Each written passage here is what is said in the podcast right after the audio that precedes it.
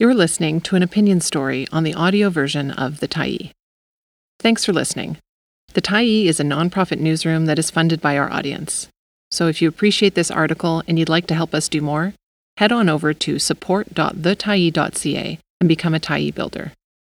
You choose the amount to give, and you can cancel anytime. Please advise. Are these the worst of times? By Steve Burgess, February 20, 2024. Editor's note Steve Burgess is an accredited spin doctor with a PhD in centrifugal rhetoric from the University of SASE, situated on the lovely campus of P.O. Box 7650, Cayman Islands. In this space, he dispenses PR advice to politicians, the rich and famous, the troubled and well heeled, the wealthy and gullible. Dear Dr. Steve, what a week. While Donald Trump faced at least a modicum of justice in a New York courtroom, Russian opposition leader Alexei Navalny was finally finished off in a Russian prison. The fate of Ukraine potentially hung on a bunch of Putin apologists in the Republican caucus, and an intelligence report suggested Putin wants nukes in outer space. What will happen, Dr. Steve? Signed, Crystal. Dear Crystal. What will happen? Dr. Steve may look as though he swallowed a magic eight ball these days, he's let himself go a bit, but a spherical gut can only do so much. Besides, has anyone really been able to peer into the future? Back in the day, did anybody predict vape shops? In 1960 they said, someday we'll have flying cars. And today it's true, but only because of all the extra tornadoes. Plus, whoever predicted that one day the US Republican Party, Party of Goldwater, Party of Reagan, would become spineless stooges groveling before a vicious Russian dictator? Who predicted the party that once turned the State Department upside down looking for phantom communists would one day be led by a man who proclaims his intention to welcome a Russian military takeover of Europe? Who predicted that a demented carnival barker turned mango Mussolini would prove the path to winning American hearts and minds led through fraud, treason, mob violence, and sexual assault? Never mind flying cars, prognosticators would just as likely have predicted flying pigs. It is true, though, these days Putin could nuke a satellite on Fifth Avenue and the Republicans would still love him. With their attempts to undermine Ukrainian security even as they downplay the events of January 6, 2021, the Republicans are now established as the enemies of democracy at home and abroad. The party's wholesale abasement before tyrant loving Trump means modern GOP apparatchiks would happily volunteer for the kind of errands that once sent Julius and Ethel Rosenberg to the electric chair. Days before Navalny's death, Tucker Carlson was on stage in Dubai writing permission slips for his Russian dictator pal by saying leadership means killing people, sorry.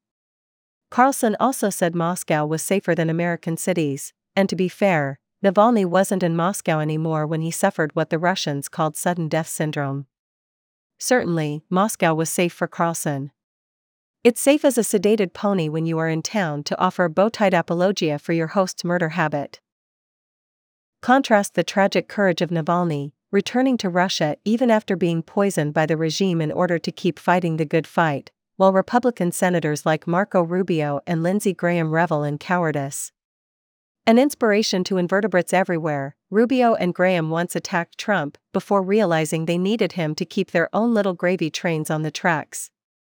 Now they have swallowed their criticisms, their dignity, and God knows what else as they fall all over each other to prove their loyalty to Trump of Toad Hall.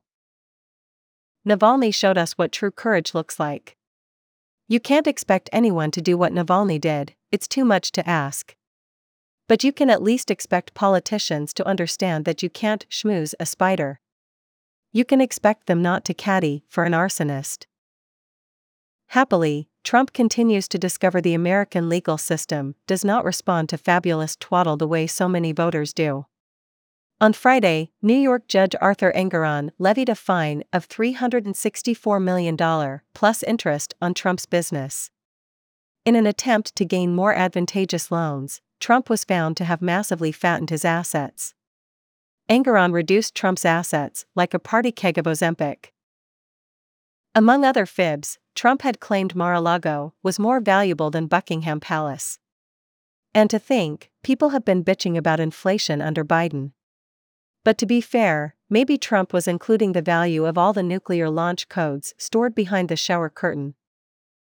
While most loans require collateral, Trump loans usually result in collateral damage, in this case, his sons Eric and Don Jr., who each received $4 million fines. A penalty like that could mean serious lifestyle changes, you don't get much of a kick snorting instant coffee. Daddy Trump's fine, expected to be well north of $450 million when interest is included, can now be added to the $83.3 million defamation settlement won by sexual assault victim E. Jean Carroll. And yet, this weekend, Trump was at a rally publicly slagging Carroll once again. And why not? It's like a 5 on 3 power play in hockey, at that point, more penalties are irrelevant. Trump must figure he is now so broke he can go on defaming Carroll and committing fraud indefinitely. Or more to the point, until he gets to be president again. At which point it's sudden death syndrome for the verdicts, the courts, democracy, and who knows what else. As a wise guy once said, leadership means killing people, sorry. Thanks for stopping by the Tyee today. Anytime you're in the mood to listen to important stories written well, we'll be here. And if you'd like to keep independent media going strong, head over to thetyee.ca and click on the Support Us button to pitch in. Finally, big, big thank you to all of our Tyee builders who made this story possible.